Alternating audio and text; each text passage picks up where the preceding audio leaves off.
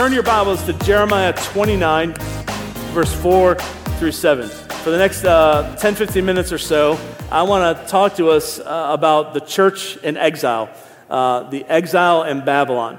And so, Jeremiah is a prophet, and Jeremiah, uh, with uh, God speaking to him, he writes a note to the Israelites who have been captured and sent in exile to Babylon. They are not slaves and they're not enslaved. They're just living there in exile. They're not in their homeland. And so, what Jeremiah does is he actually gives them a letter of encouragement, and it might not be what you think. And here's the basis of this. The reason why I, I just shared all that stuff about our end of year report and who we are as a church and connect with Serve Give, all of that revolves around kind of a vision of what we're trying to see happen. For example, our mission never changes, but here's the vision. The vision is for us to be a church filled with people who are actively loving, caring, and reaching people who live right in their own communities. One of the biggest goals and desires and passions I have as your pastor is how do we equip you well and help you not only understand your calling, but live your calling out when it comes to how do I actually just reach my neighbor? Not the church, not, not what is the church doing, but what am I doing? How do I reach my employer? How, how do I reach my, my coworkers? How do I reach my school and my neighbor? How do I reach the guys I go to the gym with, et cetera, et cetera? Like, what can I do? How do I get an imagination for that? Certainly, as a church, we want to do things that we can all be a part of outreaches, events, ministry opportunities.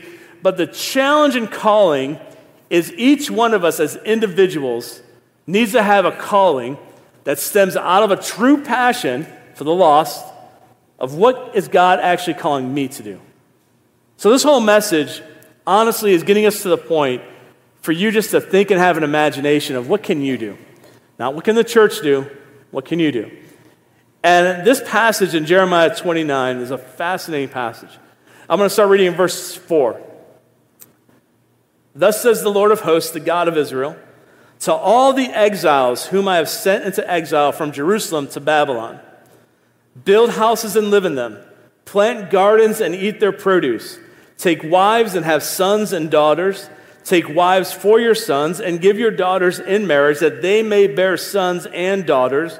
Multiply there and do not decrease, but seek the welfare of the city where I have sent you into exile and pray to the Lord on its behalf. For in its welfare you will find your welfare. Let's talk about this for a few moments. I want to pull out four main things around this passage. The first one is this is we're, we are all exiles. Everyone in this room should relate to that passage. Every single one in this room is an, is an exile. Look at somebody next to you and say, You're an exile. Just tell somebody that. Just tell somebody, You're an exile. And here's what I mean by that this is not your home. This is not your home forever. There is a heaven and an eternity. That is where your home is. I think we get too comfortable with this home. We get too comfortable with making this home our permanent home, yet we have this eternity. Philippians 3:20 says, "But our citizenship is in where?" Oh, come on. Our citizenship is where? One more time. It's where? Yeah, it's not here. So we're here just waiting for Jesus to come back and transform our bodies into eternity. This is a temporary, a snap of the finger, a blink of an eye for all eternity. This is not your home. You're in exile here. 1 Peter 2.11, it says, I urge you as sojourners, um, foreigners, and exiles to abstain from passions of the flesh which wage war against your soul. A reminder that we are not from here. Let's not get too comfortable with what here does. Let's not get too absorbed into this culture and neglect eternity culture. We get so used to this, this world that we get so absorbed and brought into the culture of earth that we forget that there's biblical culture, there's a biblical eternity mindset culture that we should be experiencing now. But we lose sight of that. We lose sight of home. In John 17, 14 to 16, Jesus has given them, said, I've given them your word. And the world has hated them because they are not of this world, just as I'm not of this world. And here's Jesus' prayer for his disciples and us. Jesus actually says, I don't ask that you take them out of the world, but that simply you protect them from the evil one while they're in this world. Now, why would Jesus say, My prayer is not for you to leave this world, but to stay? Why? Here's the answer we got a job to do, that's why. We are the hands and the feet of Jesus. We are that city on the hill. We are that salt and light in this world. This world needs you, the citizen of heaven, to remind people that this is not their home. So, how many of you are not from Raleigh originally? Get your hands up real high. Look around the room. You are all foreigners. How many, let me ask another way. How many of you are actually from, born and raised in Raleigh? How many of you are like, please get out of my city? Like, get, you guys are taking up too much space. You, we have overtaken. How many of you, when you moved here, you had to get adjusted to a few things? Yeah. So I'm from, I'm from the north, the north. Sorry, I'm from, been here 19 years, but I'm Born and raised in Niagara Falls, went to school by Philadelphia, Ohio, OH. Thank you. For about 10, 11 years, and then came here. And uh, when we moved here, one of, one of the first things my wife said was, How can anybody be depressed here? Now, you gotta understand, in Ohio and Niagara Falls, we have what's known as gray season. Gray. The sky from horizon to horizon from late fall to early spring is just gray all the time. After being here a few days, I'm like, the, the sky's still blue. Like the sun is, it's still out. And my wife Stacey's like, how can anybody be sad here? I'm like, well, you know, there's other things to be sad about. You want me to go there? right? Your sports teams, that's one of them. I mean, there's, there's a couple reasons to be, to be sad. There, there's some reasons to be sad you know, not everybody can be ranked in the top five every single year. And, you know, I, I get that. Yes, it's that time of year. You're going to have to get used to it. Yes. But we, listen, I've told you this before. You cannot boo in church. Uh, I am almost positive that's in Scripture somewhere.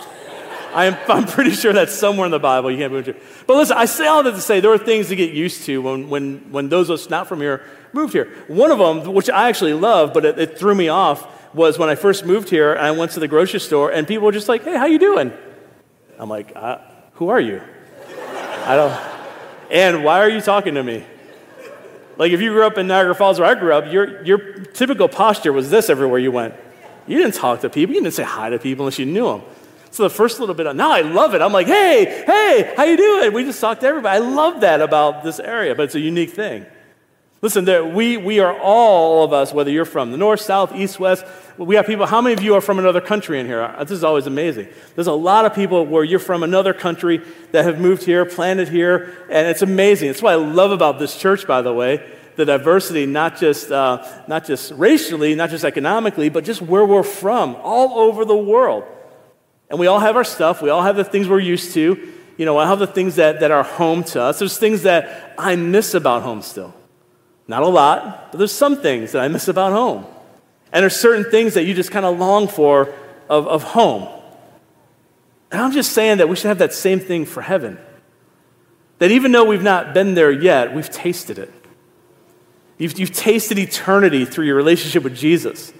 You've, you've gotten glimpse of heaven on earth through the Holy Spirit, and, and you've seen the goodness of God. And there should be some longing in our heart of home. Ecclesiastes says that everyone is born with eternity in their heart. There's a longing that everybody has for what's next. There's a desire that this is more, there's more to life than right here. And Jeremiah is simply sending a letter to the exiles. And this is what he's basically saying. I'll give you kind of the Andy version. He's basically saying, hey, you know what? Deal with it. That's where you are. Deal with it. You might not like it. You might hate where you live. You might not like your neighbors, you might not like your boss, but that's where you are. So deal with it. And not only deal with it, not only make the most of it, but Jeremiah is telling them you can thrive there. You can make a difference there. It's the reality of their exile. Now, the ironic thing is that they actually were told to thrive in Babylon. It's the reality of their exile. Again, what, what he told them was like, hey, you're there, so make the most of it. We're here, we might as well win. We're here, we might as well build houses and plant gardens and marry and have kids and pray for the welfare of the city and do all these things and make an impact where we are. That's a very surprising command, by the way. You would have thought that God would have told them, hey, rise up against your oppressors. Rise up against the community. Rise up against the false God. Rise up against the, the cultural battles and fight. No, he doesn't say that. He actually says, become a model citizen. Plant, build, reproduce, make an impact where you are. That probably came a little bit disheartening, I would imagine. I imagine it was a little disheartening whenever they got this note from Jeremiah and, and they were opening and reading it. They were probably hoping that Jeremiah was saying, hey, fight the power up there, hold strong, you're coming home soon. No, instead, he's like, listen, you're going to be there for a while. In fact, you're going to be there so long that your kids will actually marry and have kids. You're going to be there for a long time. And I know it's not your home. But don't complain. Don't whine about it. Don't isolate yourself. Instead, make a difference. I love that message for the church, by the way. I love that message for us. In the midst of this, in the midst of this confusion and potential despair, God gave them a calling. He gave them an opportunity. We can look at our situation, whether you want to call it Babylon or just your employer, just your job. But all of us have an opportunity, whether it's in your job, in your neighborhood, in your school, in your community, where you shop, all these different areas of life. You and I have a choice that we could say, you know what, I'm here, I'm living here. Whether you like Raleigh or not, this is where you are. You're here. Whether you're going to be here for 10, 20, 50 years or just another year or another month, you're here. So, what would happen if we, as followers of Christ, said, you know what, we're here. Let's start to make the most of it. Let's start to make the biggest impact in our city for Christ that we can make. And that's what he's reminding them to do. You can actually thrive there. By thriving, he told them to build and to plant. Build and plant while you're there. He encouraged them to settle down, build homes, plant gardens. What this implies is permanency, care. It was telling them to get rooted where you are, become neighbors. It's investing in relationships, investing in the workplace, in our community, even if they feel foreign, even if they feel like a little bit outsider, even if they feel like they're uncomfortable. What he was telling them to do is listen, do life together. Do life together up there. Look forward to a future. Look forward to making your community better. It represented hope, doesn't it? So, even though on one hand it was probably a little frustrating, you're not coming home, on the other hand, he was saying, but there's hope. Because even in a foreign land, even where this isn't your ultimate home, you can still have hope. And you have it through your family, you have it through your community, you have it by doing life together, you have it by finding your people together and enduring and thriving, not just, not just surviving, by the way. Uh, Jeremiah, through the Lord, didn't just tell them, hey, just survive one more day. No, he actually told them to thrive there. Grow and plant, build stuff, invest, get rooted. And then something amazing happens. He tells them to seek the welfare for the city. If you have one big takeaway from this morning's message, I hope this is the one. Because again, in, a little bit of a twist of probably what they thought, God, through Jeremiah, told them to seek the welfare for the city. In other words, your desire should be for your city to be blessed. Your desire is for your city to prosper. And he took it even further and said, You should be praying for the welfare of your city. You should contribute positively to this community. Make the difference in it. Be the salt be the light, be a difference maker, be transformative in your community. But your hope and your desire should be that your community gets better, not worse. And how do they do this? It's my last thing I'm going to say about this. Again, this is a, a snapshot. We're going to expand on this more throughout the year. It's praying and blessing.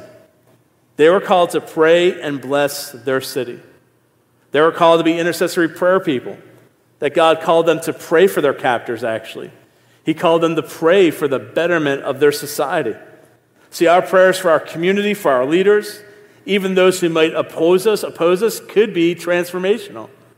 It could change everything. In Matthew 5 43, it says, You've heard it said to love your neighbor and hate your enemy. That's what the early believer, the early Old Testament minded uh, follower of God in Israel would have thought love the people who love you, and it's okay to hate your neighbor. And then Jesus comes on the scene and he changes it. Jesus comes on the scene and says, But I tell you to love your enemy and pray for those who persecute you. What a different mindset that is. What if our mindset, again, as not just as a church, but individuals, what if your mindset, instead of cursing your boss and cursing out your coworkers and thinking the worst of them, what if you actually prayed for God to bless them? Just think about that for a moment. That's a powerful prayer. That's a very unselfish, very loving prayer. God, I pray you bless them. I pray you bless my neighbors. In Luke 6, 27 to 28, it says, But I say to you here, love your enemies, do good to those who hate you. Bless those who curse you, pray for those who abuse you. Again, how different is that even from our own culture? Our own culture would say, if somebody does you wrong, do them wrong. Our own culture says, stand up and, and fight violence with violence and get revenge on people. That's even our own culture now. But here's Jesus saying, no, no, it's different when you think kingdom minded. It's different when you think blessing. It's different when you think the way of heaven because the way of heaven is to actually bless your enemy. Actually bless them. Other versions, other variations in Scripture says to serve them, speak kindness to them, love them, and ultimately pray for them. And here's what God did to the Israelites, which I believe is for us. God, in His wisdom, ties the Israelites' welfare to the welfare of the city. In other words, what God is reminding them hey, when you, when you plant there and root there, when you invest in your community and you make your community better and your community prospers, you're going to prosper. He ties their blessing, their welfare, to the welfare of the city.